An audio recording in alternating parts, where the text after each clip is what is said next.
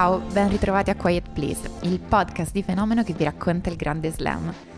Ci siamo appena visti a Roma, siamo reduci dalle due settimane di internazionali che sono sempre uno spazio-tempo importante.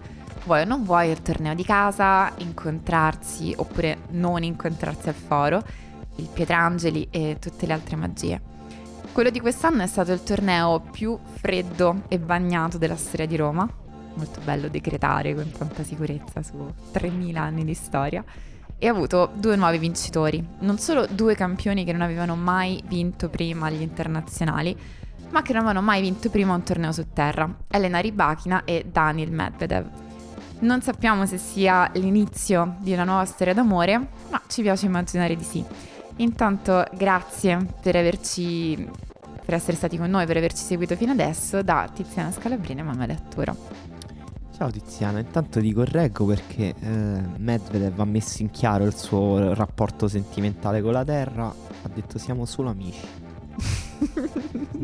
non, c'è, non c'è amore, non c'è sentimento romantico, non c'è neanche erotismo. È una situationship. e, um, quanto in attesa?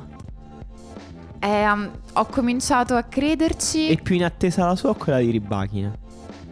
La sua. Eh beh. La sua. Sì. Ho cominciato a crederci quando si è delineato il fatto che avrebbe incontrato in semifinale Zizipas e avevo questa netta sensazione che Zizipas non sarebbe arrivato in finale. È incredibile cosa fa Zizipas agli altri tennisti. Eh. Forse se tu incontrassi Zizipas diventeresti improvvisamente tipo una finalista slam.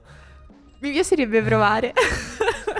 Farei volentieri questo tentativo. Sì, perché quello che fa Zizipas è prendere i tennisti, eh, diciamo, mh, sulla carta sfavoriti e farli mh, migliorare di dimensione, di condizione. Cioè, dopo aver battuto Zizipas, ti ricordi anche Alcaraz? Come no? Comunque certo. era forte, però non si capiva ancora quanto forte, non si capiva quanto era pronto, non si capiva quanto dovevamo aspettarlo. Poi ha battuto Zizipas, detto ok, è arrivato. Rune, uguale. Uguale. Uguale, Roland Garros, batte Zizipas. Lo possiamo chiamare effetto Zizipas, sicuramente funziona benissimo per i teenager, come infatti hai ricordato ora, però in generale tutti coloro che potrebbero avere qualche problema in questa determinata partita incontrandolo, lui fa questa cosa per cui assorbe su di sé tutte le loro potenziali negatività, tutti i loro conflitti interiori, le, l'inesperienza, le incertezze, li fa propri e quindi risolve il problema dell'avversario. Sì, ehm, come, come, te la sei vissuta questa settimana, questi dieci giorni bagnati di Roma? Se tu sei stata molto al fuori italico, mi sembra.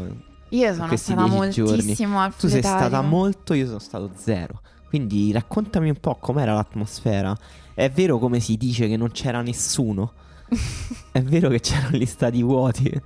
Oppure diciamo c'era solo il centrale vuoto, i campi ground erano comunque strapieni, al Pietrangeli dovevi fare la fila.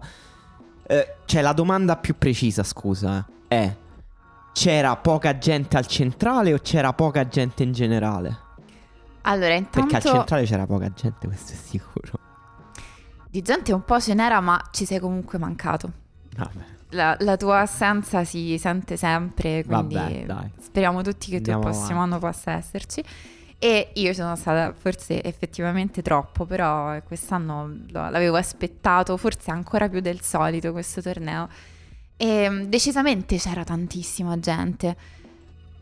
Ci sono state percezioni diverse di questo fatto, nel senso che sicuramente a confronto se tu vai a prendere giorni come il mercoledì, il giovedì, probabilmente ne potevi percepire di meno rispetto agli altri anni di gente perché nei mercoledì e nei giovedì delle settimane classiche degli internazionali sono i giorni in cui mm, ti avvicini in zona quarti, ci sono tantissime partite e un miliardo di persone. Quest'anno effettivamente si è un po' diluito, hai spalmato questi contenuti su più giornate, quindi probabilmente l'afflusso di pubblico nell'infrasettimanale è stato più leggero, ma era comunque pienissimo, era comunque strapieno. Per un certo momento gli addetti al flusso dentro i campi hanno preteso di far entrare le persone solo in numero pari a quelli che uscivano, cosa che mi dispiace non puoi fare. Ci hanno creduto pochissimo effettivamente, ci hanno creduto per la mattina dei primi giorni, ma è proprio un sistema inapplicabile, cioè la, la regola in realtà è che io entro e mi siedo sopra le altre persone, mm-hmm. non importa. E quindi ci hanno provato un po', hanno creato molta frustrazione però era comunque strapiano il Pietrangeli. Vabbè, questo però diciamo forse è stato l'unico problema dell'internazionale. Assolutamente, ma sì. Questo è forse... Torneo comunque che probabilmente mostrerà un fatturato migliorato.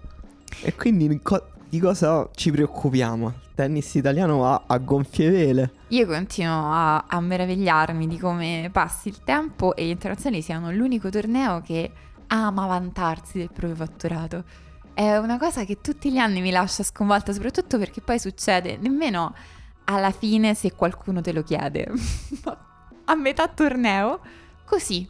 Sì. Senza che ci fosse davvero qualcuno che ti stesse ponendo questa domanda, anzi, proprio nel momento in cui le persone sono molto arrabbiate per aver speso tutti quei soldi, tu tutto contento sì, sì, ma a me piace più che il vantarsi del fatturato, che è una cosa che comunque apprezzo piace di più ancora vantarsi di pagare le tasse. Quella mi sembra una cosa proprio incredibile. Che però capisco, soprattutto se sei di Roma. È una cosa che capisco. Perché eh, noi, per esempio, qui stiamo registrando in un ufficio. E eh, che tra l'altro è segnalato come locale commerciale perché siamo su strada, eccetera. Quindi ci siamo. Quando abbiamo. Mm, diciamo, ci siamo dichiarati, denunciati alla Tari per pagare la Tari la tassa sulla spazzatura. E ci hanno fatto pagare una quantità di soldi ovviamente senza senso perché siamo un locale commerciale in teoria. Eh, però, eh, siccome era una cosa straordinaria che l'avevamo fatto, perché comunque nessuno paga la Tari a Roma, cioè è proprio una cosa cioè, loro erano così contenti che ci hanno mandato una targa adesiva da attaccare sulla, mm, sulla vetrina dell'ufficio. Che adesso, se tu vedi, è qua fuori attaccata. e se tu cominci a farci caso, è attaccata su qualcuno degli esercizi commerciali di Roma, non tanti. E c'è, è tipo una targa di eccellenza. Cioè, se tu paghi la tassa sulla spazzatura, è comunque un tuo dovere, non è, non è una cosa che puoi evitare di fare. Io amerei ti, fare ti un danno un, una medaglia che comunque dice moltissimo su questo paese e forse in particolare su Roma. Poi l'altra cosa interessante di, di, di insomma, di Binaghi, di, di questo tipo di figure che quando acquisiscono questo potere, che praticamente è un potere temporale, spirituale, è un potere totale su, su, su, su diciamo su quello che fanno. È equivalente eh, a quello del Papa. Sì, esatto, si comportano effettivamente cioè parlano come se fossero un po' a metà tra dei sultani e a cavallo, cioè al dorso d'elefante o dell'imperatore del Sacro Romano Impero. Non, non saprei come dire. Cioè ci stanno in Italia queste figure che sono talmente incontestabili che a un certo punto la loro mitomania diventa tipo inaffrontabile, diventa un pianeta, diventa qualcosa di questo e, discorso potrebbe ed sembrare... è quella, quella perché, perché, sto dicendo questa cosa, in riferimento soprattutto a quando lui ha detto a me non sembrano cari questi biglietti. Eh, certo.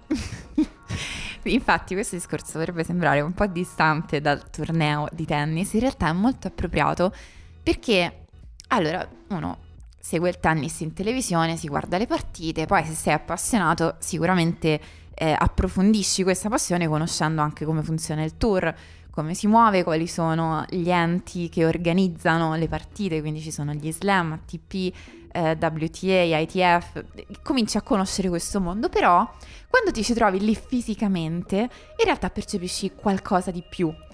Cominci a mh, mm, chiederti proprio cos'è l'acqua, ti cominci a fare delle domande metafisiche su che cos'è il tennis, perché ti ci trovi fisicamente immerso e arrivi a percepire anche questa cosa che dicevi tu, cioè il potere delle persone e, e, come questo potere sia totalmente, cioè il tennis sia totalmente strumentale a questo potere, non, non hanno nessuna relazione, cioè a quel punto potresti essere anche il presidente della federazione di produttori di caffè e sarebbe la stessa cosa. E, e, e, quando sei lì dentro cominci a chiederti il perché delle decisioni che vengono prese, cioè i motivi che ci sono dietro. Secondo me, eh, far pagare un, il biglietto più economico per una finale, 238 euro, per una partita, una sola partita, che come è successo per la finale femminile potrebbe ad esempio finire con un ritiro, perché succede che un essere umano si possa fare male. Tutto sommato è una cosa che mettiamo in conto, come si mette in conto pure la pioggia. Mm, non lo so, diciamo che rapportandolo allo stipendio medio dei romani, credo che sia una cosa fuori dalla loro. Quanto costavano questi biglietti alla fine? Perché io ho dato un po' uno sguardo. Era. Mh, mm, insomma, difficile da avvicinare questo torneo.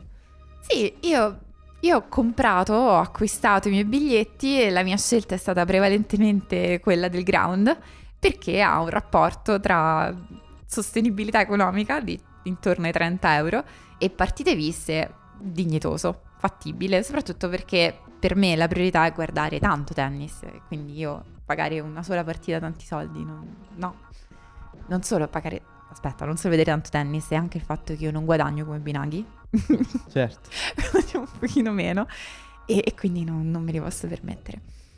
Costavano mira di Dio. Ground quanto costava alla fine? Li ho pagati tra i 26, 30, 34, così. Vabbè. Co- fattibile, fattibile ground così. Ho paura che in funzione del centrale vuoto di cui tutti si sono accorti, la risposta manageriale del caso non sarà quella di ricalibrare il costo dei biglietti del centrale, ma alzare il costo dei biglietti del ground, così tu, che prima facevi quello povero, adesso non puoi più fare quello povero. Tu dici che lo faranno, dai, mi sembra un po' autolesionista quella eventualmente come scelta, anche perché portare persone dentro la struttura mi sembra anche un, una loro esigenza forte, insomma. Non lo so perché il, il, criterio con cui vengono fatte le scelte, che appunto sono, è il tipo di domanda metafisica che mi sono posta mentre ero lì, sembra molto più astratto, sembra rispondere a altre logiche. Ehm, vabbè, in tutto questo però c'era anche un formato competitivo un pochino diverso, no? Sì, eh, la, tra le cose nuove che avevano annunciato c'era anche una diversa gestione degli spazi e in gran parte però percepibile soltanto dai giocatori perché c'era questo ponte che collegava il centrale alla zona, la Players Lounge e i loro spazi e quindi la cosa nuova che è successa è che le persone guardavano verso l'alto per vedere passare i tennisti o Murigno a volte. O, Murigno? Sì, passava spesso sopra il ponte. E, ehm, per il pubblico le Perché lui è veramente, tra l'altro, l'imperatore del Sacro Romano Impero, quindi effettivamente può passare sopra le persone e farsi salutare. E proprio per tutto il discorso che facevamo, infatti a Mourinho i biglietti li regalano, Vabbè, capito? Certo. Cioè lui, lui ce li ha i soldi per comprarli, ma lui glieli regalano. Perché diciamo nella, nella piramide di caste de- della esatto. società romana, esatto. diciamo appena prima della cima c'è chi può dire i biglietti non costano tanto, però sopra ancora c'è quelli che dicono non so quanto costano i biglietti, me li regalano. Esattamente. Tra l'altro farsi fare un accredito all'Internazionale d'Italia è un'impresa semplicemente impossibile. Lì eh. vuol dire proprio alleggiare intorno alla piramide. Sì, vuol è... dire che sai volare sia qualcosa di...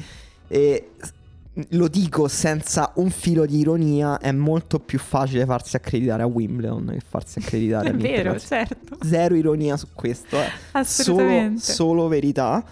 Indian Wells anche si accoglierebbe a braccia aperte. Roland Garros. Sì. Roland Garros assolutamente più facile. E, ehm, tra l'altro, altra cosa, mi ha scritto Daniele, uno, un nostro ascoltatore, tra l'altro eh, l'altro giorno dicendomi che lui aveva comprato i biglietti per eh, la sessione notturna eh, delle partite di sabato in cui ci dovevano essere le semifinali maschili, invece si è visto la finale femminile. Comunque si è visto una partita che poteva essere bella, diciamo prima della, potuto, del sì. ritiro di Kalinin. E non lo è stata e capisco la frustrazione di Daniele che comunque aveva comprato una cosa e gliel'hanno, e gliel'hanno data un'altra. un'altra. E sono stati mh, molto lenti anche nel comunicare ehm, lo, la programmazione, no? È uscita molto tardi, quindi è molto più tardi rispetto a quando sono usciti i biglietti, quindi c'è stato un, un lungo lasso di tempo in cui tu compravi cose a scatola chiusa fondamentalmente. Sì, e, ehm, però ecco chi è stato sabato poi si è potuto godere se non la partita che comunque è stata interrotta presto dal triste infortunio di Kalinina eh, si è potuto godere la premiazione comunque che è stata interess- cioè uno spettacolo interessante no? sei pronto ad aprire questo argomento? possiamo fare la telecronaca minuto per minuto di questa premiazione allora, io non, non so da dove cominciare. Sono... Eh, ero... Tra l'altro questa cosa si è svolta molto tardi perché a causa di ritardi per pioggia questa partita è iniziata in tardissima serata, cosa che ha dato fastidio a tutti. Hai tantissimi giorni per spalmare queste partite e appunto ti chiedi qual è la motivazione per cui non posso spostare la finale insieme all'altra finale. Cioè, di, di campi e di tempo ne hai a volontà non, non si spiega questa cosa. Comunque inizia con purtroppo il ritiro di Kalinina, eh, lei disperata non avrebbe mai voluto rinunciare a giocarsi la partita più importante della sua carriera, quindi in un primo momento va un attimo nello spogliatoio, loro comunque iniziano a fare tutto. Fa niente che non ci sei, se andate in mano, noi, noi iniziamo, eh, poi quando arrivi arrivi.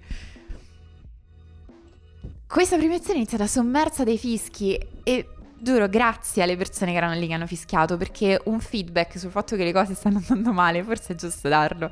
Cioè, non, non possiamo rappresentare... Vivere in una bolla no. di irrealtà. No, no, un tocco di realtà ci doveva essere e non sono andate bene troppe cose e quindi rappresentare questo torneo come un posto in cui tutti sono felici e tutto va bene non era corretto anche perché appunto già le persone si sono chieste ma perché il centrale vuoto? No guarda siamo tutti là fuori, siamo tutti là fuori perché non ci potevamo permettere i biglietti, è pieno, ci sarebbe piaciuto un sacco vedere le partite del centrale ma non ce le potevamo permettere, poi siamo qui adesso ma non siamo felici lo stesso. Hanno tirato fuori appunto questi pezzi grossi che dovevano essere applauditi ed è stato necessario continuare a chiedere a qualcuno di applaudire perché nessuno voleva applaudire. Hanno tirato fuori anche un quadro con una cornice nera di quelle che si comprano dalle Roi Merlin, dove c'era dentro una stampa con tutte le fotine delle tenniste che avevano vinto gli internazionali per celebrare i 50 anni della WTA, una cosa bruttissima che non sarebbe appesa neanche negli spogliatoi di un circolo. E eh, viene sbagliato tutto, vengono sbagliati i nomi delle tenniste, il modo di condurre questa presentazione perché non si fa una vera e propria intervista in campo, in quel momento si lascia la parola normalmente, ma il microfono sull'asta non funzionava. Quindi, sbagliato quello, eh, hanno premiato prima la vincitrice, però volevano darle un piatto, poi non gliel'hanno dato. Poi arriva la finalista le danno un piatto e nessuno consegna il premio a Ribachina certo. che, che, fa lì dice tipo vabbè eh, po- posso? No non lo voglio grazie. E tocco finale. Hanno inventato anche la traduzione di quello che loro stavano dicendo aggiungendo il particolare che stessero ringraziando il torneo e l'organizzazione cosa che loro non hanno fatto. Come prima avevano vabbè ma nessuno sa il russo dai. Nessuno sa il russo, no, certo, purtroppo sappiamo l'inglese. E aggiungendo questo particolare, come prima avevano detto anche che la finale sarebbe comunque giocata nonostante fosse tardissimo perché le giocatrici volevano giocare. Dopo in conferenza stampa hanno chiesto a Kalina ma davvero volevi giocare alle 11 di sera? E ha detto no, noi ci hanno detto che non c'era alternativa. Ma secondo te com'è stata possibile una cosa del genere? E non intendo eh, la partita mh, programmata così tardi, perché quella ok, è chiaro perché l'hanno fatto. Ma c'è una premiazione così amatoriale, perché anche quella maschile ha avuto... Cioè, ovviamente è imparagonabile, non c'è stato in realtà quasi niente di mh, critico. Eh, perché li avevano avvisati, però gli maschile. avevano detto, guarda, Medvedev è quello alto, eh. Però anche lì si respirava un po' un'aria di tensione, tipo che stavano per fare un- qualche cazzata gigantesca da un momento all'altro. Cosa, cioè... com- Non lo so, in realtà la verità vera è che non è che questa cosa deve necessariamente essere un problema enorme, perché anche su questioni di riti, di etichetta si può anche sbagliare. No, Siamo tutti esseri umani e si può sbagliare.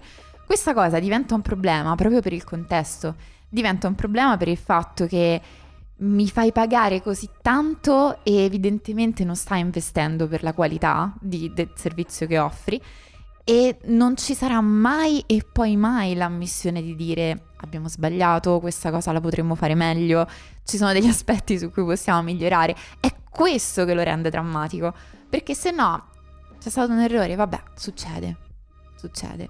Ma c'è un errore in un contesto in cui ti rappresenti come divino, perfetto, come offro un servizio di assoluto lusso, sono inattaccabile e voglio solo essere pagato sempre ancora di più, allora sì, diventa un problema. Sì, anche perché questo è un torneo che ha acquisito potere, ha acquisito in teoria anche prestigio all'interno del calendario tennistico, eh, ha preso dei giorni in più, ha preso una dicitura addirittura diversa eh, e quindi sì, ehm, lo standard dovrebbe essere un po' più alto di così, ecco. Eh, però il torneo ti è piaciuto alla fine? Eh, perché a un certo punto, cioè, qua dobbiamo anche parlare di tennis. Beh, ci sono state delle cose molto belle e poi non c'è niente da fare, cioè quando vedi il tennis dal vivo eh, ti occupa un posto dentro di te. Quali sono i giocatori, giocatrici che ti sono piaciute di più dal vivo questi dieci giorni e che ti hanno anche leggermente sorpreso rispetto magari a un'aspettativa che avevi prima? Allora, ero andata a vedere, allora, ho visto le partite di Rublev perché come fai a non andare a vedere le partite di Certo. Sì. Rublev dal vivo è meraviglioso Sì. e infatti tra l'altro in realtà io mi sono legata a lui perché l'avevo visto alle Next Gen nel, nel torneo che ha fatto e già lì era così. Cioè già lì guardi quel dritto e dici non è possibile, sto vedendo questa cosa davvero. Lo percepisci anche in tv ma dal vivo è un'altra cosa. E alla partita con Davidovic Fokina volevo vedere anche lui perché tutti dicono che dal vivo è più entusiasmante che non in tv. In realtà in quel caso sono rimasta un po' delusa perché ho paura che allora le persone in tv non lo guardino bene, cioè non c'è questa grandissima differenza, ti rendi conto che ha un gran dritto, ti rendi conto che ha delle variazioni interessanti nel suo gioco, però si vede anche in tv se guardi con attenzione. Invece una che mi è piaciuta, due forse, di più dal vivo che non in tv sono state ehm, Zhang, Mm? Kyung Zhang è proprio bella da vedere come si muove atleticamente sul campo mentre gioca a tennis. Mentre invece è vero in tv sembra un po' una macchina. Sì. Cioè, esatto. Sembra molto forte però un po' eh, fredda. Esattamente. E invece è proprio completa ed è anche perfetta come giocatrice da terra. Eh, è alta, è esplosiva, però ha anche tutte le variazioni che servono per giocare bene su terra. Poi non è stata concentratissima, comunque su questa partita ho da dire che c'era eh, questa partita tra due giocatrici cinesi sul Pietrangeli ed è stato molto bello andare a vedere una partita in cui le persone non avevano niente da tifare. Perché a parte quelli che dovevano ripetere sempre e continuamente, che erano prevalentemente lì per vedere la partita maschile che c'era dopo, è una cosa un po' molesta da fare, nel senso che magari ci sono più persone che fanno quella scelta di andarsi a sedere sul Pietrangeli anche in funzione della partita che c'è dopo. Però ripeterlo in continuazione è come se tu vai a vedere un concerto perché vuoi sentire il primo album di quella band e ogni volta che fanno una canzone nuova tu stai lì tutto il tempo della canzone a ripetere eh ma io sto qua per quelli del primo album eh. ma perché questo no guarda queste chitarre a me proprio tutto il tempo della canzone Ci sta, ma secondo me è anche un po' peggio perché comunque magari c'è, c'è qualcuno che vorrebbe vedere invece proprio quella partita che è rimasto fuori dal Pietrangeli magari. Quest- questa è un- una considerazione molto vera, è assolutamente così, e- però ripeto, cioè proprio tutta la canzone mi devi ripetere. Basta, ho capito. Va bene. E quindi, a parte queste persone che fortunatamente erano molto poche, c'era più o meno uno per ogni settore, credo, gli altri si stavano effettivamente godendo la partita senza il bisogno di tifare e quindi applaudivano le cose tennisticamente interessanti senza essere condizionati da altri fattori. E questo non è un riferimento affatto casuale alla partita che ha fatto Fognini sul Pietrangeli con Kekmanovic. Mi dici qual è secondo te il motivo più meschino per cui si può fischiare un giocatore? Il motivo più meschino Sì, è il razzismo. Cioè, assolutamente. Il razzismo è tutto, diciamo, l'insieme che ci può essere intorno al razzismo, comunque la discriminazione. E non l'abbiamo toccato in questa internazione d'Italia, anche se in alcuni momenti siamo anche andati tantino vicini. Tantino vicini, esatto. No, dico di cose, di momenti Ah. della partita. Cosa fa un giocatore per in quel momento attirarsi dei fischi? La cosa più meschina che cioè la cosa più meschina per cui tu puoi fischiarlo, Esatto. quindi che il giocatore in realtà non ha colpe. Non lo so, fare dei bei punti, per esempio. Peggio, Vai, vai, dimmi. È entrato in campo. Esiste. Non è morto per lasciar vincere Fognini. E niente, questo pa- parentesi, sto prendendo parentesi dentro parentesi, ma i tifosi di Fognini a volte raggiungono dei punti veramente bassi e lui in fondo è un giocatore migliore di come queste persone vorrebbero rappresentarlo. Beh, queste persone possono anche risponderti, però ha funzionato. Comunque, Kezmanovic poi ha perso. Eh, Eh, no, no, vabbè, ma sono d'accordo. Tra l'altro, ecco, io non so. Insomma, tutti, e credo anche tanti dei nostri ascoltatori gli sarà capitato di vedere una partita di un italiano al fuori italico. certo. È un'esperienza che può essere bella in certi casi, eh, entusiasmante. Eh, ricordo, per esempio, una partita incredibile di Federico Luzzi sul- eh, sui campi ground, vinta in mezzo a Pazzesco mille bestemmie. E rimonta. E lì era veramente bello. Mi sembra, forse, no, non mi ricordo l'avversario, purtroppo, era troppi anni fa. Però Oh, perché ho citato questa partita? Perché quando c'è un netto sfavorito, un giocatore veramente che ha una bassa classifica, un contesto di carriera difficile, italiano, e stai lì a prenderlo per mano, è bello, è entusiasmante. Eh, nel rispetto dell'avversario, sempre ovviamente, perché cioè, comunque. eh, Comunque, comunque è sport, cioè è uno sport che a me ah, dà anche fastidio l'etichetta che vuole darsi il tennis su questo tipo di cose e mi piace il pubblico caldo. Però, però il rispetto ci deve essere sempre, se ne sgra- diventa sgradevole, diventa volgare. Certo. E quando c'è invece una situazione in cui sei violento verso l'avversario e in più, cioè, non c'è neanche motivo perché magari il giocatore italiano in questione è Fognini o Sinner, cioè giocatori che non hanno bisogno che tu crei un catino rovente intorno a loro. Diventa un po' surreale, diventa un po'. A un certo punto hai delle, delle vibes fascismo intorno a te. Eh, è un po' brutto. Eh, cioè, può essere brutto, può essere molto bello, può essere molto brutto. Il pubblico dell'internazionale, tra l'altro, è anche. Cioè, un pubblico, tra l'altro, secondo me interessante. Cioè, un pubblico non. Cioè, molto complesso. Anche con un suo gusto molto sviluppato. Che crea dei beniamini dal nulla. Che Vero. sa fare dei giocatori. Solo perché gli piace, gli piace come giocano un, rovescio, per dire. E in quei casi è molto bello. Cioè, l'entusiasmo che si crea di tifo verso un giocatore immotivato. Secondo me è anche bello. Cioè, è molto bello, anzi. È, per me, cioè, il pubblico dell'internazionale sa essere anche uno dei pubblici più interessanti del calendario tennistico. Ho, ho una storia per tutti e due i casi che hai appena descritto. Allora, per il caso eh, Pietrangeli che sostiene un italiano apparentemente sfavorito, ci sono state le partite che hanno fatto sia Trevisan che Giorgi con Mukova, che ha battuto entrambe.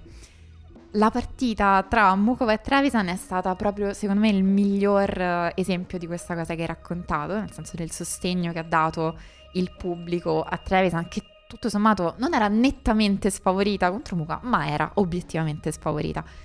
E è stata una partita bellissima.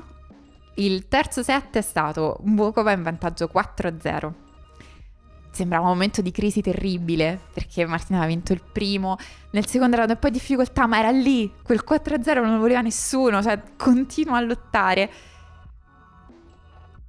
Momento di... Non, non, nessuno ce la faceva del tutto a tifarla come prima perché non voleva metterle pressione, però continuavano a sostenerla e lei a un certo punto inizia a rimontare, arriva a 5-4, vince 5 game di seguito. Nel game successivo arriva in avanti, arriva fino al match point. Quel momento era, era, stupendo, stavamo tutti volando. Niente, è inutile, te l'ho detto prima, la battuta, quindi alla fine ha vinto Mukova 7-5. Ma quello è stato un bel esempio di questa cosa perché non è stato scorretto il tifo. E Mukova, tutto sommato, credo che alcune persone, nonostante stessero tantissimo tifando per Trevisan se ne siano accorte. Muva in realtà è, una, è, esattamente quello che mi chiedevi prima, una persona che se la vedi dal vivo ti accorgi di quanto è interessante e bello il suo tennis da vedere, fa delle cose pazzesche che la maggior parte di giocatori e giocatrici non fanno. Cioè ha proprio un repertorio vastissimo e tutto sommato anche molto naturale.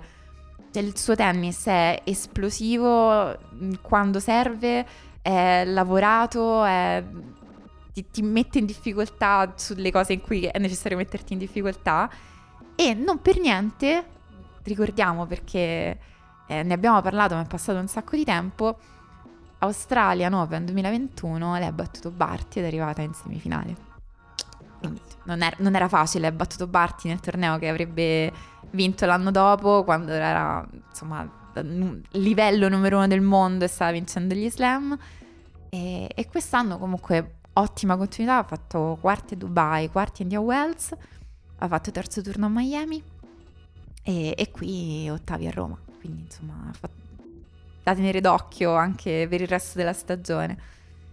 E l'altro caso, scusa, è il, il pubblico che sostiene le partite belle Bublik a Roma. È stata tipo una delle cose migliori successe a questo torneo. Si è creato un rapporto bellissimo in partite che messe sul grandstand o sul centrale sarebbero state proprio ammazzate dalla mancanza di rapporto col pubblico. E invece ha giocato tipo sul campo 1, sul campo 2 e la partita con Ben Shelton sono sicura che ci sono stati un sacco di ascoltatori di Quiet Please a seguirla. E era una partita divertentissima, si stavano divertendo prima di tutto loro in campo, ha vinto Public al terzo, quindi è stata anche molto lottata. E Shelton è terrificante da vedere dal vivo, è grande come un armadio a quattro ante. è veramente spaventoso. E, e infatti tennis è molto fisico, è molto che lui è ovunque dentro il campo. Quindi quando Public gli faceva le palle corte, lui arriva tipo mandria di bufali verso quella parte del campo per riprenderla. E non è per niente facile poi fargli il punto. Poi Public gli faceva la finta, lui partiva ed è molto spaventoso vedere Shelton che parte correndo nella tua direzione, però poi rideva, veramente bello. Bublik, tra l'altro, idolo assoluto a Roma. Totale. Ed è ricambiata questa cosa. Cori nei suoi confronti. Mm, veramente un tipo di sostegno ai, ai limiti dell'insensato, no? Cioè, poi capiamo, cioè, c'è per esempio anche un gruppo uh, di discussione su, sul tennis a lui consacrato. Eh, la partita con, con Rud, figurati, c'era un sostegno nei suoi confronti praticamente incondizionato. Eh, poi Bublik si è sgonfiato nel tie break finale, sì. perso 7-0. Però quello che volevo chiederti in realtà era come ha fatto. Um, Sviontek a non vincere questo torneo, nel senso cosa è successo uh, uh, nella partita con Ribachina, in cui Sviontek si è ritirata, eh, come stava andando, e perché comunque era interessante, stavano un set pari e sappiamo Ribachina è un po' la bestia nera di Sviontek, però Sviontek prima di quella partita era sembrata una belva di Satana e eh, sembrava poter vincere tutti i set 6-0 da, fino alla finale. E eh, comunque Sviontek ha detto che ci sarà a Parigi, che l'infortunio non è grave. Eh, che ci hai visto tu in questa partita? Cioè, cosa mette in prospettiva per Parigi? Guarda, Sviantec sarà comunque uno dei ricordi fondamentali che mi porterò di questo torneo, anche se non ha vinto e si è fermato ai quarti, perché sono successe una serie di magie. Mm, a un certo punto, secondo me, in questo torneo lei riusciva ad emettere vibes sia di Rafa 2008, cioè quel genere di strapotere sulla terra, quel tennis molto fisico, molto bello da vedere, che ti sembra proprio inarrestabile. I, il 6-0-6-0 rifilato a Paleocenkova nel primo turno è, è lì che ti si dichiara, soprattutto perché nel frattempo invece Sabalenka, che era stata fino a quel momento la sua principale rivale in questa stagione su terra, perché si erano, era, si erano incontrate in tutte e due le finali precedenti una a testa, aveva perso al primo turno con Kenin. Kenin rediviva che fa la partita della vita e invece Sabalenka che soffre l'irregolarità del campo perché tra l'altro oltre a tutte le altre cose, ci sono stati anche problemi con la tenuta del campo centrale, con la qualità proprio della terra. Infatti i giocatori dicevano si gioca meglio sul campo 5 quando vado ad allenarmi, perché si sente che è un campo che funziona, dove le persone giocano. Questo è pieno di buche, avvallamenti, non, non rimbalza la palla. Ok. E Sviantec stava andando avanti divinamente e quindi non solo ricordava lo strapotere di Nadal, ma quando poi si è ritrovato a giocare quel quarto di finale in sessione serale con Rybakina, mi ha ricordato tantissimo il suo primo Roland Garros, il Roland Garros che ha vinto quello del 2020. In generale tutto il torneo poteva avere qualche assonanza, perché un, era un torneo che si era giocato a ottobre a causa della pandemia invece che a maggio, e condizioni climatiche diverse, anche lì faceva molto freddo, pioveva. Anche lì, ad esempio, infatti era stata centrale l'elemento della palla corta, in generale per tutte le partite. Mm. E, e, qui un po' è tornata, anche se con Alcaraz non è... Adesso è molto più Zeitgeist, la palla corta rispetto al 2020.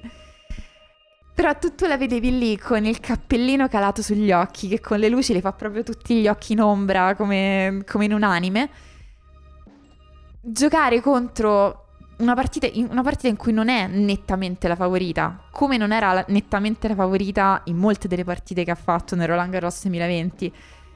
E lei che va avanti e riesce ad esprimere quel tipo di tennis che non lascia respirare l'avversario, cioè che non è un caso se è lei che vince i punti, certo. è perché gioca in un modo in cui non può non vincere i punti. E a un certo punto, durante quel tiebreak, eh, si è fatta visibilmente male, si è fermata, si è toccata la coscia. Ha perso il tiebreak, è tornata in campo con una fasciatura.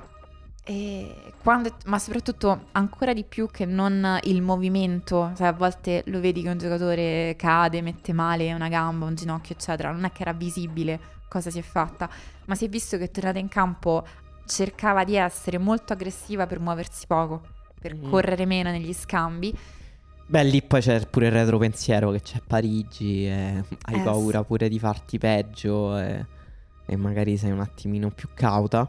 Ebbene sì. E, ehm, però ecco ci ha restituito questo torneo una ribachina che vince eh, un grandissimo torneo eh, anche su terra. Non, non, che sia il primo torneo su terra che vince perché lui, lei ha già vinto. Il primo torneo che ha vinto eh, da professionista è su terra e ora però ha vinto grandi tornei praticamente su... cioè ha vinto Wimbledon, ha vinto Indian Wells e ha vinto gli internazionali, quindi ha vinto tre grandi tornei su tre superfici diverse. E la Terra sembrava quella che eh, per molti aspetti si sposava meno alla sua capacità di colpire, no?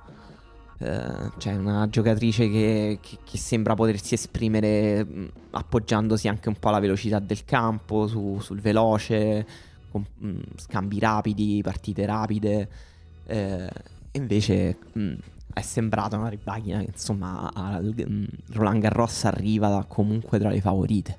Che non era una cosa che prima di questo torneo di Roma forse si poteva dire. Tra l'altro è assurdo che con uh, la stagione che ha fatto Ribachina sia entrata ora nelle prime cinque. È assurdo. Eh sì. Cioè, vinci, vinci mille finali di tutti i tornei di alto livello possibili e immaginabili e sei entrata ora tra le prime cinque. Cioè, in questo momento c'è un divario abbastanza netto, nel senso che in parte Ribachina non era eh, favorita per questo rapporto con la superficie che hai descritto e magari non aveva neanche tantissime aspettative. È stata aiutata dal fatto di aver avuto ben tre ritiri in questo torneo. E, però, mh, mm, diciamo, l'unico elemento che è di reale distanza non è il suo gioco che non funziona su terra, il suo gioco funziona perfettamente ovunque lei voglia, certo, certo. però che magari si muove leggermente meno bene sulla terra, che poi è il tema è il tema di Medvedev e, ed era stato il tema di Sharapov e di un sacco di giocatori non nativi della terra. Però una volta che impari, che si creano le condizioni per cui riesci a muoverti sulla terra, se hai un tennis di quella qualità, dov'è il problema? Certo, se colpisci molto bene di dritto, molto bene di rovescio e servi molto bene, esatto. Cioè, tendenzialmente le partite a tennis le vinci sì. poi, eh? proprio per ridurre all'osso eh, qualsiasi argomentazione. Um, è vero che ha avuto tre ritiri, però ha avuto anche. Um, cioè, la semifinale che ha vinto con Ostapenko è stata abbastanza autoritaria. Ostapenko è in, comunque in un momento ottimo di forma. Aveva battuto Badosa. E aveva battuto Krejcikova. Mi dici onestamente un... cosa, cosa provi quando pensi ad Ostapenko? Questa è una delle domande più strane che mi siano state rivolte. Mi, a me piace lei perché mi sembra molto antipatica. Eh, cioè, mi, mi, sembra antipatica perché è una di quelle persone che non, proprio non, non gli interessa neanche lontanamente starti simpatica. Vero. È puramente vero.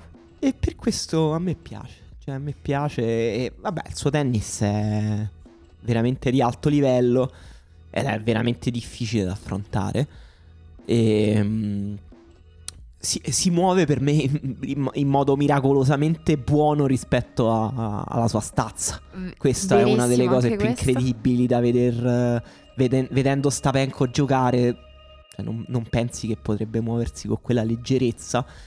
E questa pure appunto la rende un'esperienza estetica abbastanza peculiare del circuito. Allora, tutte cose vere. Eh, visto che in realtà mi è stato obiettivamente chiesto, ma Ostavenko prima di questo torneo ha mai giocato a tennis? Qualcuno si era perso Ostavenko, forse non stava... Io capisco se qualcuno non ha seguito il tennis femminile tra il 2017 e il 2018, però Ostapenko eh, ha vinto. Però Ostapenko ultimamente... Sì. Cioè, non, non che stia ottenendo risultati pazzeschi, eh, però comunque è sempre in giro, cioè fa, si, si piazza anche negli slam. Volevo fare questo breve recap della sua carriera, nel senso ha vinto Roland Garros 2017 e è arrivata in semifinale a Wimbledon 2018. Era abbastanza prevedibile, secondo me non è giusta la, raccontare questa storia dicendo che nel Roland Garros 2017 si sono allineati i pianeti, è stato il torneo miracoloso. Il suo tennis è un tennis di alto livello, dicevi tu, ha quello che definiscono l'aggression score il suo tasso di aggressività, di offensività è veramente estremo, colpisce piatto sia di dritto che di rovescio, mira alle righe, sia lungolinea che incrociato, se le entrano le cose in campo è davvero difficile batterla. Il suo limite, sempre come dicevi, è che non si muove molto bene, ma in una condizione un po' più lenta come in questo caso chiaramente arriva meglio sulla palla e quindi gioca molto bene. Era prevedibile che non potesse essere una giocatrice continua. Cioè, se quel tennis non puoi vincere tutti i tornei, è assolutamente impensabile. E quindi 2019 crollo di ranking. Nel 2020, cosa di cui forse non si è parlato molto, è morto suo padre, che era anche il suo allenatore. E chiaramente questa cosa l'ha, l'ha condizionata. Il, quando è tornata a vincere a gennaio, a un certo punto ha fatto un buon torneo ed era l'anniversario, l'ha dedicato al padre. Adesso si è allenata un po' con uh, Bartoli, però è anche vero che questa cosa non è andata del tutto bene, che nel corso del tempo qualcuno per cercare di ricostruire il suo ranking l'ha voluto cambiare il suo tennis, le ha detto gioca un po' più sicurezza, cerca di mettere la palla in campo, sbaglia meno fondamentalmente. E lei di recente ha detto questa cosa in realtà mi ha fatto più male che bene perché quello non è il mio tennis, io non gioco a tennis così.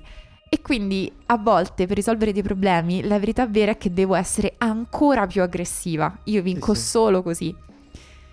E questa cosa un po' funziona. Quest'anno è tornata ai quarti di uno slam per la prima volta, è tornata ai quarti all'Australian Open e ha perso con Ribachina, che insomma ci sta. La Camilla Giorgi Lettone.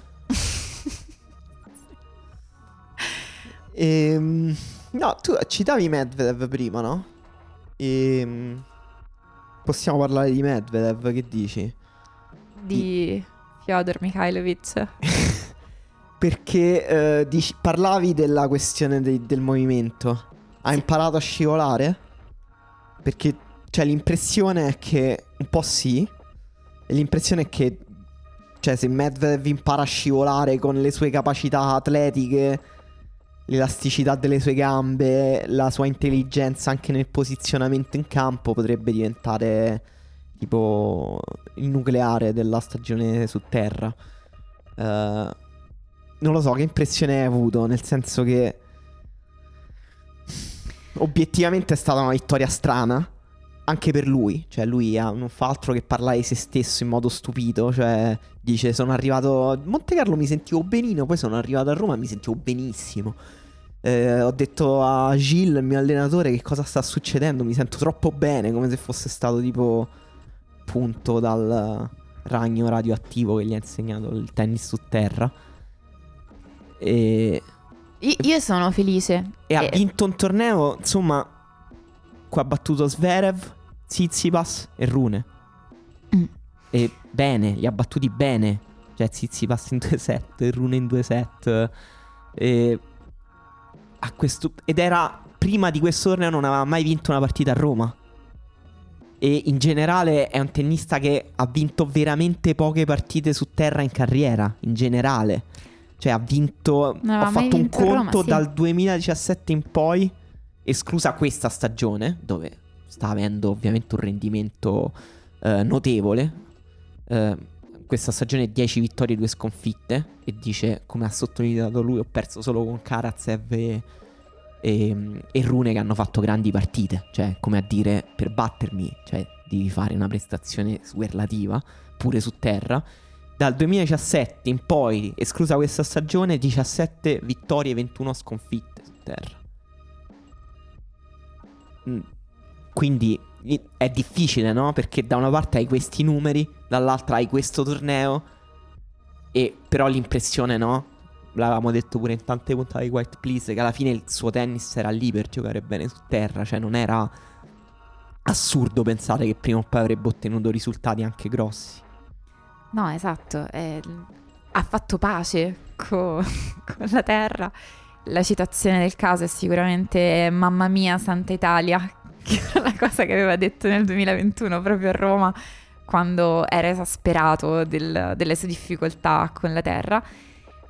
Un po', forse era successo proprio dopo Monte Carlo, a un certo punto aveva detto, niente, il discorso su terra è che every bounce is a bad bounce e quindi ti prepari al fatto di non poter colpire la palla come nel resto del tempo, ma semplicemente se hai accettato questa cosa a livello mentale non hai più quel conflitto, quella frustrazione, quell'ansia tutte le volte. Quindi la mia lettura è soprattutto eh, mentale, di pace interiore, che non eh, dello scivolare necessariamente.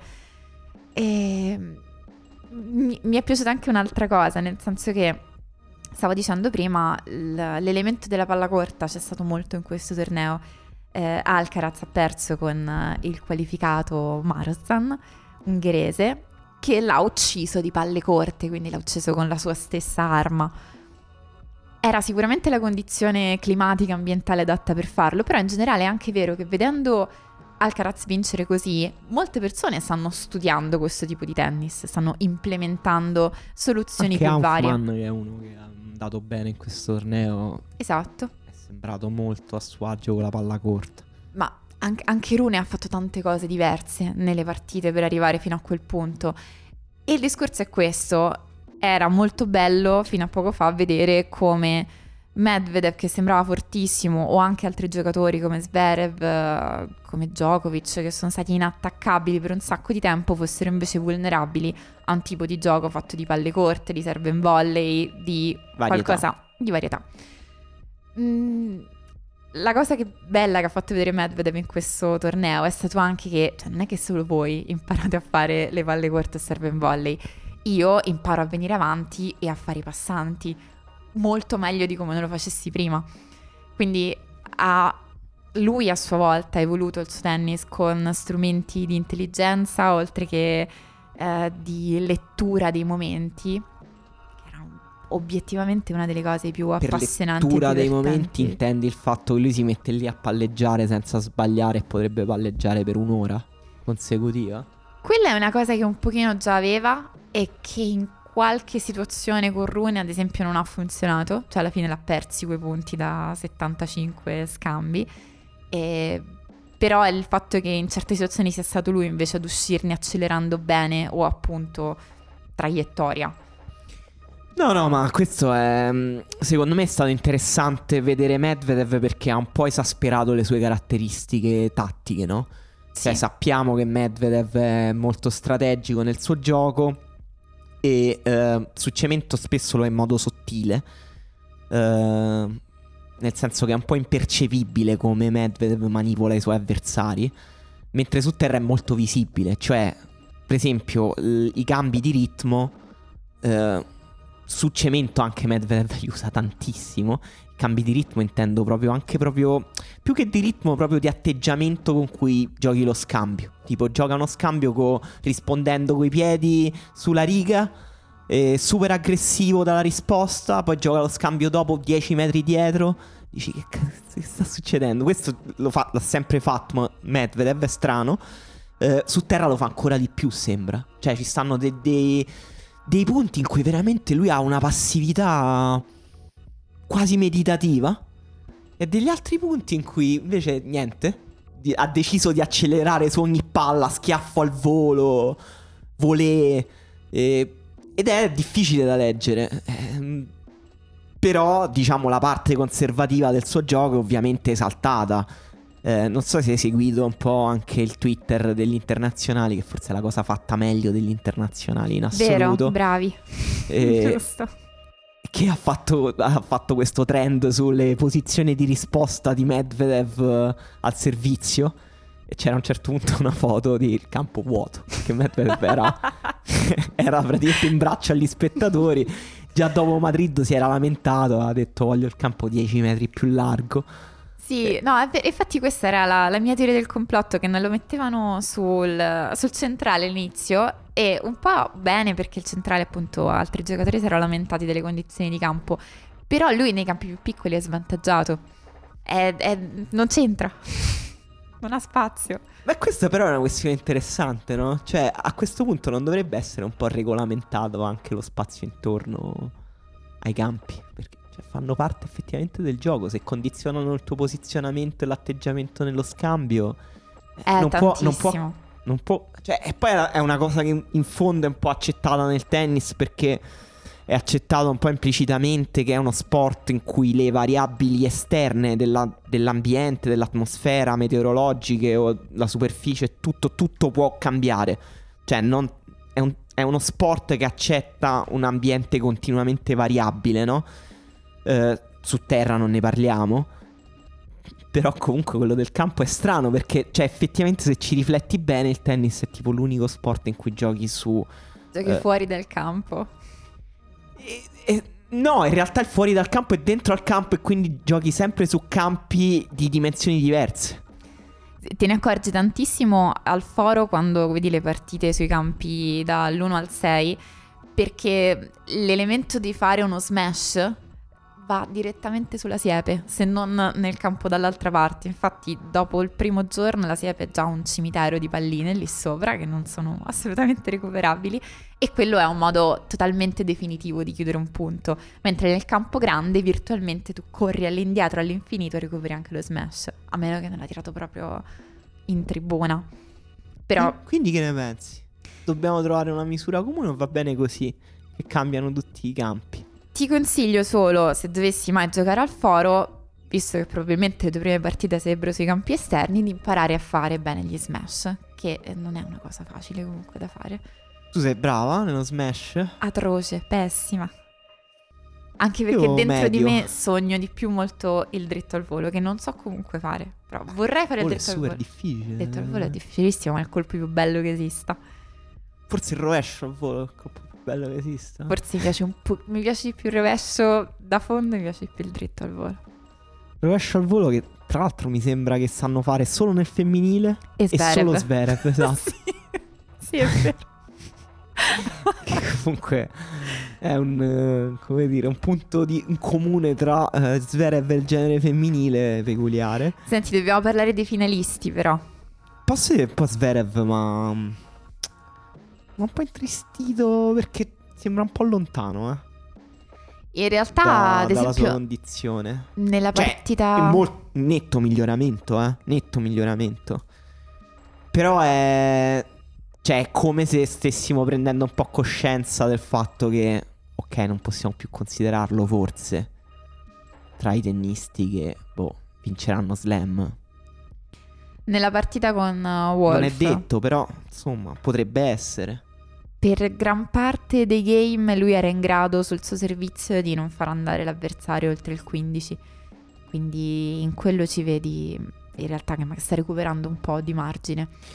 No, ma anche con Medvedev, per esempio, è stato forse migliore di Medvedev nei, nei- nei primi colpi dello scambio. Cioè, Sì. nel servizio e nella risposta è stato forse migliore di Medvedev addirittura.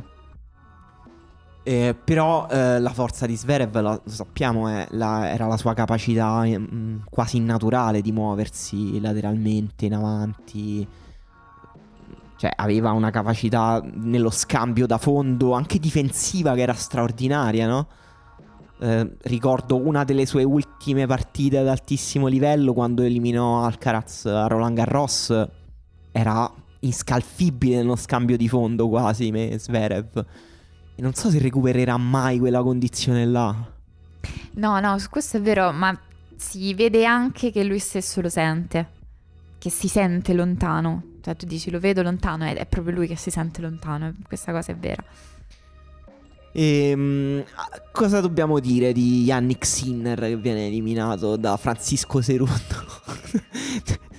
non, voi non lo potete vedere, ma Tiziana ha avuto un'espressione di dolore come se le avessi improvvisamente messo una mano su una padella infuocata. Vabbè, nel senso non è un mistero che mi piace Yannick Sinner come gioca a tennis, ma in questo torneo mi ha un po' spezzato il cuore perché proprio non mi è piaciuto. Eh, non, non ce Grandi aspettative c'erano in questo torneo, eh, perché poi vedi Alcaraz che esce. Capito? Eh, Capito. Comunque Nadal non c'è, a un certo punto Djokovic esce. Tutti, Eh. tutti gli altri erano battibili, cioè lo stesso Zizipas che di recente ha Sai quella sofferto. legge Zizipas che- di cui parlavamo prima?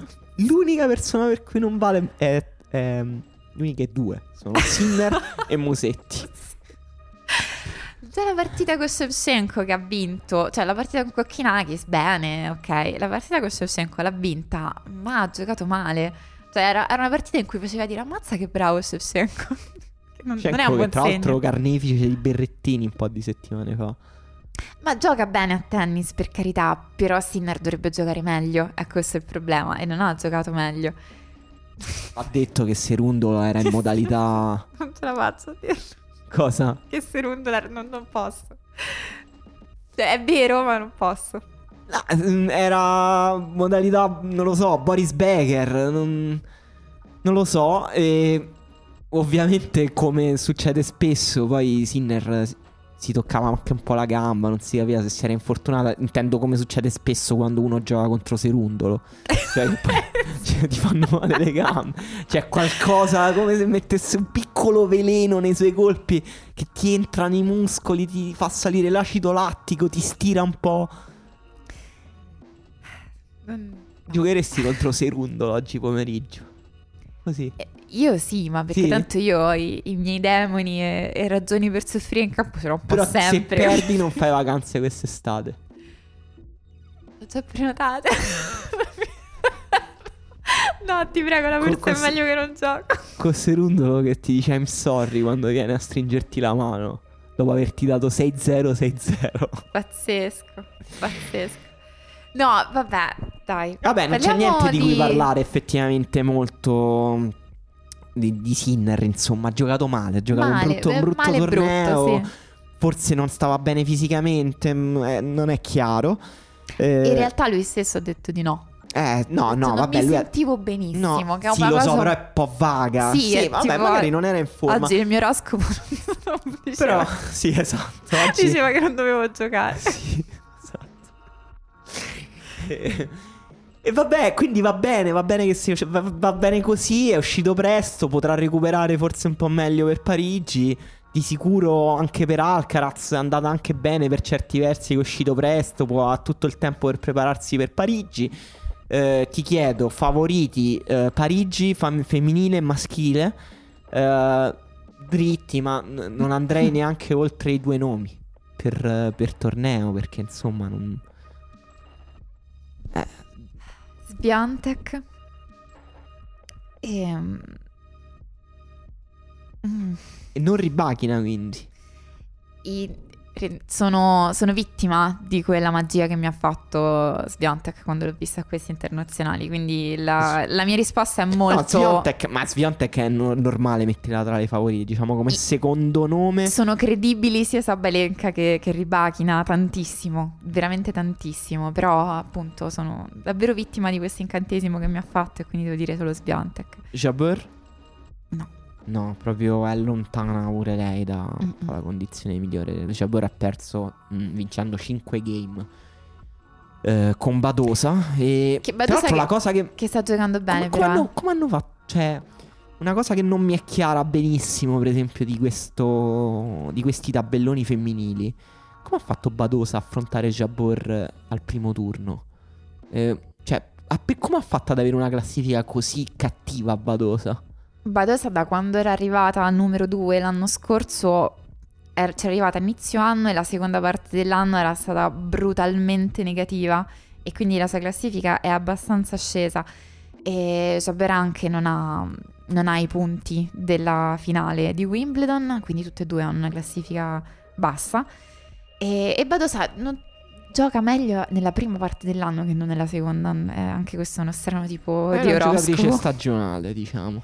Sì, però è strano perché gioca bene sia nella parte su cemento che nella parte su terra e, e poi a un certo punto si perde. Però quest'anno obiettivamente ha perso, credo, due volte con Sabalenka, con Pegula, con Ribachina. Se perdi con le prime quattro giocatrici del mondo è, è giusto, ci sta, va bene. E mm, maschile immagino non si vada lontani da Alcaraz eh, Djokovic. O vedi Medvedev, Tsitsipas. eh. Possiamo dire che è obiettivamente un po' più aperto il torneo maschile quest'anno. Beh, sì, certamente. è È molto più a- molto più aperto di come sia stato qualsiasi slam maschile in passato. chissà perché. Chissà come mai. Forse c'è una, una persona che non. Forse è stato rimosso un ostacolo ambientale. è come se avessero tolto la rete togliendo Nadal. Che, che hai pensato di questa. Questo forfè? Ho pensato che ne dovremmo parlare molto nella prima puntata di Quiet Place dedicata a Roland Garros. di Nadal. Mi Sì. stai dicendo di chiudere questa puntata? Ti volevo solo dire se hai avuto modo, ti voglio lasciare con questo mistero, di dare mai un'occhiata a Kalinina. Eh, vabbè, sì, sì, sì, ho. Allora, io ti, ti sottopongo questo, mm, questo mistero. Allora, lei... mm, non so se l'hai vista già, già di suo, un personaggio visivamente Sì, strano. Certo, certo, sì, sì. Ha u- un viso molto enigmatico, un fisico che non sembra proprio il tipico fisico da tennista, cioè st- è letteralmente un po' strano, organizzato in modo strano. Non ha sponsor, gioca con eh, cappellini Nike o fascette Yonex a piacimento, senza, senza farci caso proprio. E non ha mai un'espressione di sollievo o di felicità quando fa un punto. A volte è tesa e nervosa, però gioca comunque molto bene. È una lottatrice micidiale nella partita con Haddad Maya. È stata una partita molto bella per cui le persone erano percepibilmente disperate dal fatto che dopo sarebbe dovuta iniziare la partita tra Zizipas e Musetti che è iniziata a mezzanotte e questo io sarei andata a casa di corsa, è una cosa terribile, loro hanno ragione, però la partita tra Haddad Maia e Kalina era obiettivamente una gran partita. La mia il mio pensiero è questo, su Kalina non abbiamo interviste, non abbiamo video, non si sa nulla di questa persona. È ucraina, in questo momento è la prima giocatrice ucraina, perché come sappiamo Svitolina è un po' fuori. Allora, potrebbe tranquillamente essere una spia che è stata infiltrata nel ruolo tua... di tennista per girare il mondo e avere accesso a determinati ambienti, eh, perché è davvero molto strano tutto quello che non si sa su di lei. L'allenatore è il marito, quindi non è una persona che aveva collaborato in passato mm. con, con, il circuito in altro modo. Una spia e... americana a questo punto, perché lei è ucraina. Suona sempre bene sovietico dopo spia, però dato il contesto politico eh. mi sembra fuori luogo. E anche il fatto proprio questo lei ha bisogno di vincere per andare avanti perché questo giustifica la sua presenza in Ma determinati Kalinina ruoli. non è il suo vero nome. Anche questo hanno dovuto trovare un nome ucraino e l'hanno scelto come quello della ex prima tennista ucraina, Elena Svitolina. Anche il suo è Anelina Kalinina, quindi finisce Nina. Sì, mm. Però non è detto che tutti i nomi femminili ucraini siano così. Poi c'è Marta Kostiuk, Lesia Zurenko, sono completamente diversi.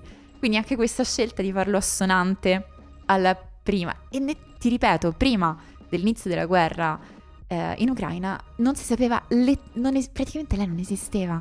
Non mm-hmm. aveva mai vinto due partite di seguito a tennis. Guarda, io ho fatto anche un giro sul suo Instagram. Eh, confermo che è molto strano. Sei d'accordo con me? Ah, lo trovo molto molto strano. È molto strano perché il suo primo post è di tipo due anni fa e c'è lei su un campo d'allenamento in Florida abbiamo bisogno di altre conferme oltre questo, e, un profilo inventato. E non è che dice questo è il mio profilo, sai, il primo post, questo è il mio profilo Instagram, seguite. No, cioè lei che sta su un campo in Florida e dice quando è troppo umido ti sembra di nuotare. Sì, poi è, la, è, stato fatto un articolo che cercava di raccontare questa finalista dicendo tutto quello che dovete sapere su Kalenina e le informazioni erano tipo le piace il cappuccino questo è tutto quello che c'è da sapere. E la mattina si sveglia molto presto. Ammetterai, c'è qualcosa che non va. Vabbè, questa teoria, questa tua teoria mi interessa molto. E, ehm, è, diciamo, interessante anche perché... Allora vuol dire che è molto facile giocare a tennis perché comunque questa persona è arrivata in finale di un Master 1000 pur non essendo proprio una tennista ma essendo una spia. Quindi sarebbe come dire, un messaggio controverso per il tennis, il fatto che si possa Beh, arrivare così velocemente ad alti livelli. No, era sicuramente una persona che giocava a tennis a cui hanno dato questo ruolo. Il suo tennis non ha picchi di eccezionalità, è coerente con il fatto è dopata? che... No, no, ah, assolutamente. Scusa. Però come spia, quindi come persona che ha delle, degli obiettivi e delle missioni esterne al tennis, il fatto che sia veramente una lottatrice e quindi sia molto mossa dalla mentalità e dall'atteggiamento in campo, questa cosa ha una forte componente. Oddio, scus- scusami. E ultimissima cosa, non ti sembra che si parli un po' troppo di cibo con i giocatori quando si gioca in Italia? Allora, non avrei avuto mai il coraggio di dire questa cosa, eh, lo, lo, noto, però poi capita a volte che, sai quando i giocatori fanno il fatemi una domanda, a un sacco di persone gli chiedono queste cose del cibo, delle persone interessa davvero. Sì, ma in, in Italia è come se devi fare una genuflessione obbligatoria scritta sì. dalla legge verso il cibo italiano. Eh, purtroppo glielo chiedono anche alle interviste post partita. È incredibile, è incredibile. Ma durante la premiazione Rune ha detto tipo...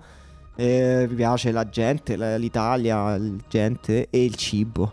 Per forza. Il, per forza. E tra l'altro traduzione e è stato anche aggiunto un ovviamente il cibo. cioè, ovvio eh, è il minimo, come dire, pagare tributo alla cucina italiana. Anche eh, Rud aveva detto che vinceva perché si era promesso un gelato dopo ogni partita. E quindi ci ha dovuto dire anche lui che grazie al gelato ha vinto. Però Rud comunque non ce la farà a star simpatico al pubblico di Roma per questo. Troppo un bravo eh, Invece, secondo te Medvedev alla fine sta simpatico al pubblico di Roma o no? Se non Perché vi sta simpatico Medvedev cui... non siete simpatici. No, vabbè, ma non dicevo i nostri, as- nostri ascoltatori tutti amano Medvedev, eh, figurati. Eh, però ecco, è stato un torneo anche dal punto di vista dello show umano interessante di Medvedev. Ha chiesto a- di- eh, che venisse cacciato uno spettatore contro Zverev, si è preso un po' di ragione. fischi. Alla fine del, del torneo ha detto mi avete fatto arrabbiare, mi avete fatto sorridere, io vi ho fatto arrabbiare, vi ho fatto sorridere.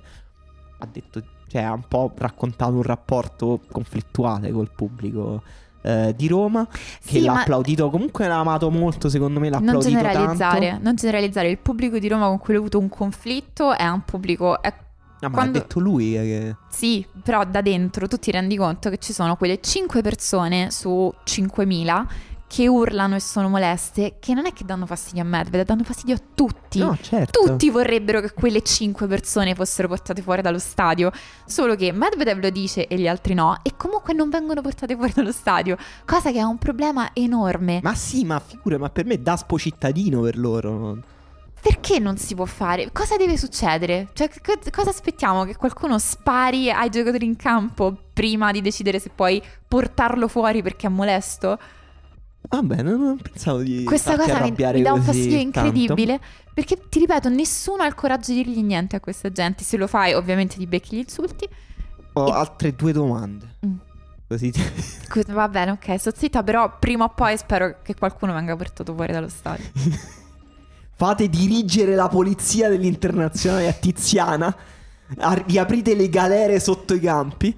E ce li mettiamo tutti. Sai, tipo il Colosseo. ci Stanno le galere tanto sotto al centrale. tutti ci mettiamo- residenti del quartiere, quindi non si allontanerebbero troppo Ah, anche a essere imprigionati lì. Questa è lotta di classe ed è anche satira. Ehm, invece ballo di Medvedev dopo aver battuto Zizipas, provocazione chiara. Zizipas è chiaramente così oppure ce la stiamo mettendo noi questa cosa? No, certo. No, dritta, provocazione chi, dritta Zizipas. solo chi non aveva visto la partita di Cincinnati ha pensato che Medvedev volesse fare il simpatico tipo per noi, per il pubblico. Assolutamente no. È Assolutamente pazzesco no. comunque. Mi, ha, mi ha entusiasmato Anche quella cosa. tantissimo. È stato, è stato incredibile. È stato incredibile anche la sua spiegazione dopo. Con una faccia da culo si è messo a dire. "Eh, Ho voluto fare una cosa in cui sembra che sei ubriaco, balli in discoteca e sei ubriaco. E mentre fai quelle cose pensi che stai ballando bene. Poi ti rivedi da fuori e dici: "Mm, Forse non dovevo farla quella cosa. Pazzesco. Veramente Bene. un personaggio veramente fuori dal mondo, fuori dal mondo. Un'altra cosa che ha detto stranissima durante questo torneo, forse dopo la partita con Zverev, ha detto ehm, ho migliorato l'accordatura della racchetta, ho cambiato le scarpe. Eh? A 27 anni hai imparato che scarpe devi indossare su terra o che, qual è la, la tensione delle corde giuste per giocare su terra. Che bello, che meraviglia. Poi che, che aggiunge mistero intorno a cosa succede quando cambi le corde della racchetta, è ancora più bello. E no, la cosa che io ho pensato che poteva essere anche una, una risposta valida quando si è messo a ballare è stato eh, se impari a giocare su terra rossa praticamente è l'equivalente concettuale di imparare i balli latinoamericani. No- no- non so se si Mamma percepisce mia. Il collegamento e quindi ha fatto questa cosa tipo muove la colita. Questa, questa- questa è interessante. Tu Che- sai, tu, tu s- però sai giocare su terra, però non hai niente a che fare con i balli latinoamericani. Se No, per questo- bene. Cioè, a occhio. No, in effetti no. Però quando lui me l'ha- mi ha fatto vedere quella cosa ho pensato tutto sommato forse ho sbagliato ai diciottesimi a non, A non fare questo a step non imparare. del um, c- oddio, come c'è un vuoto, come si chiama quella famosa la baciata, sa? No, lì vai proprio già su un terreno lontano. Ma Tipo, invece la Macarena è quella per tutti. La di intermedia e poi ci stanno le cose next level. Ah, ok, che sono quelle un po' più sensuali, tipo che Eh, Quelle che le devi sapere Certo. proprio. Già la canzone non l'hai mai sentita, un disastro. Ma mm, invece mm, un po' di polemica per gli arbitraggi di Mohamed Laiani. Oddio, Djokovic che gli ha detto stai facendo lo show. Sì. Eh, tipo esprimendo però un pensiero che era un po' nell'aria da un po' di tempo. Era no? nell'aria, ma non sarei stata in grado di formularlo dentro di me. Ma è vero quando gliel'ha Eh, detto. Cioè, nel senso, devi prendere tu tantissimo tempo per dire il punteggio in italiano e poi in inglese. Io non so in tutto questo tempo quando fai partire il, il Sì, mio sì, conteggio e io che comunque sto giocando non posso andare a prendere l'asciugamano. Totalmente ragione. sì. Totalmente ragione. Tra l'altro, la Iani ha fatto almeno due errori abbastanza considerevoli di No. arbitraggio, mentre Bernardes è un killer. Però tutti, allora eh, riporto un po' la conversazione perché io non ho mh, seguito bene gli arbitraggi italiani in questo torneo e in generale eh, chiaramente ho fatto caso al suo un po' protago- narcisismo, diciamo, però eh, perché è evidente, cioè basta vederlo una volta la Mm. Eh, tra l'altro io ho fatto, cioè mi sembra che girino sempre gli stessi arbitri, io ho fatto il raccattapalle in una partita con la Iani, quindi cioè, Davvero? quanti, quanti anni, da quanti Pazzesco. anni arbitra la Iani? E ancora in Italia parla spagnolo. Da. Tra l'altro lui parla italiano benissimo in realtà. Lui col pubblico si rivolge solo in, solo in spagnolo. Però ecco, non ho f- mm, fatto benissimo caso. Però tutti dicono che in questo torneo abbia un po' esasperato ancora di più il suo protagonismo con eh, ehm, chiamate dalla sedia, con eh, gli atteggiamenti sulle chiamate del punteggio strani. E non lo so, tu ci hai fatto caso a questa cosa? E ci ho fatto caso quando appunto Djokovic eh, si è infastidito per questo e ho, ho convenuto che avesse ragione. E io ho sentito che l'idea è che potrebbe essere nella nuova serie di Netflix. Sì, ho letto anch'io questa Hai letto cosa. anche tu? Eh. Strano. Che tra l'altro dovrebbe uscire. Avevano detto che sarebbe uscita prima del Roland Garros, sbaglio. Mm, sì. Che quindi vuol dire che o esce domani o non esce. Non lo so, non lo so. Ehm, diciamo non fremo per questa seconda stagione. No, anche perché tutti quelli che saranno dentro le puntate perderanno malissimo a Roland Garros, quindi mi sa che fremono solo gli avversari. Eh sì. E avevo un'altra cosa da chiedere. Ah, ok, l'ultima, giuro. Episodio. Hai presente l'intervista di Djokovic a Cazzullo? Sul Sì, Corriere della Sera? Sì, sì, Episodio raccontato del lupo, verità o bugia? è verità. Verità Ma 100%. Djokovic non mente. ha un modo, diciamo che devi, devi avere degli strumenti eh, linguistici e culturali avanzati per capire quello che dice e interpretarlo correttamente, ma lui non mente. Guarda, a me poi interessa molto relativamente che lui menta o non menta. Nel senso, quella è una storia talmente bella che voglio assolutamente crederci. Però un po', cioè, un po' è strano, perché non l'hai raccontata prima una cosa così? Cioè, se è tipo l'evento originario della tua esistenza hai deciso di raccontarlo a cazzullo a 36 anni. L'altra, l'unica cosa che vorrei approfondire in questo senso è l'effettiva distribuzione dei lupi nelle foreste del sud Europa. Perché, come sappiamo, ad esempio in Italia sono prevalentemente in Abruzzo. Non è che ce Eh. l'hai ovunque lupi. Quindi vorrei semplicemente capire bene il momento storico e geografico in cui si è svolto questo. Beh, il lupo incontro. però è un animale mh, simbolicamente potente nel mondo slavo. Assolutamente, non solo, sì. Beh sì, non solo ovviamente, figurati, parliamo da Roma. Eh, però, però sì, cioè ci ho visto tipo una specie di parabola santa che era comunque interessante per... una specie di parabola da Game of Thrones, no? Cioè anche in Game of Thrones... tu, hai- tu sei, hai visto Game of Thrones? Sta andando No, un po' dispiace. time questa puntata. Non- non mi dispiace, no, Game of Thrones no. un pezzo su Medvedev, invece qua stiamo a Che, parlare. che aspettiamo tutti con ansia, quindi... No, no, fa un pezzo, pezzo un po' così da... di resoconto, cioè. Che, che comunque Medvedev merita in tutto e per Certo, tutto. per quello lo faccio, perché lo merita. Ehm, che stavamo dicendo? No, che... Stiamo parlando che- di lupi e di gioco. di Djokovic ha, ha la narrativa più interessante che un tennista abbia mai avuto. La, la auto-narrativa, obiettivamente. No, ma totalmente, totalmente. Per distacco. Totalmente, un'intervista molto interessante. Cioè, se non l'avete letta, leggetela.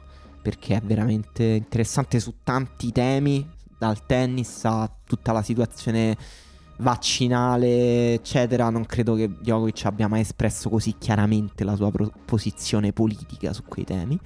Quindi leggetela. E interessante, ovviamente, è tornato. Cioè, non, è, c'è tor- non c'è tornato lui, gliel'ha chiesto Cazzullo. eh, giustamente anche secondo me. Cioè, era una bella domanda, però si è ripronunciato sulla questione Kosovo. Sì, è vero. E...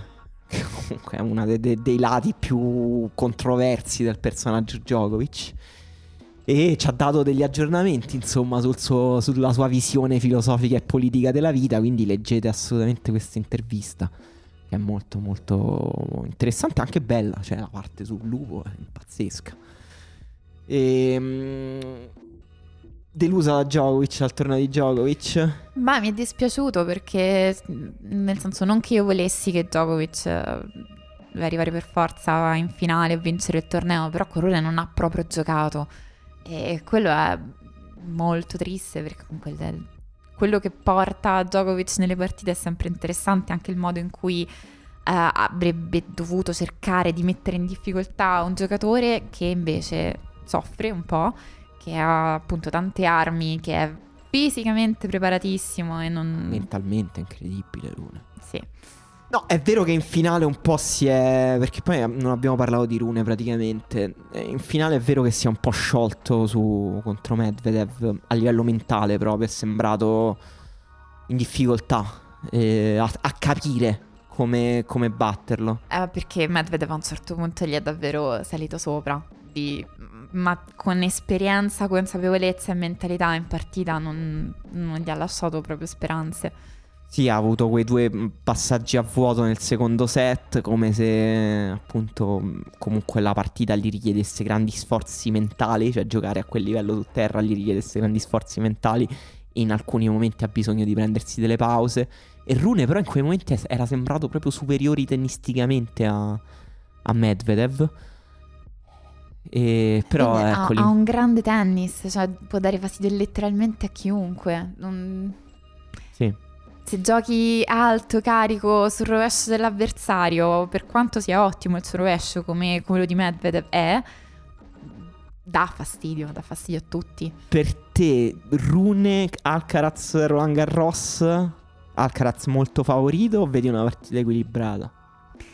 In questo momento Alcaraz in media è più continuo e ha esperienza e consapevolezza di alti livelli un po' superiore a Rune. Però il- Rune non è simpaticissimo, ma credo che crescendo possa diventare Più un- simpatico. un grandissimo giocatore. Ah, vabbè, ma già lo è. Già lo è, ma nel senso anche uno appassionante da seguire che eh, quando ti chiedi chi è favorito Roland Garros, Alcaraz Rune, non, non hai una risposta. Giusto, vabbè, su questa io direi di chiudere. E grazie che ci avete ascoltato.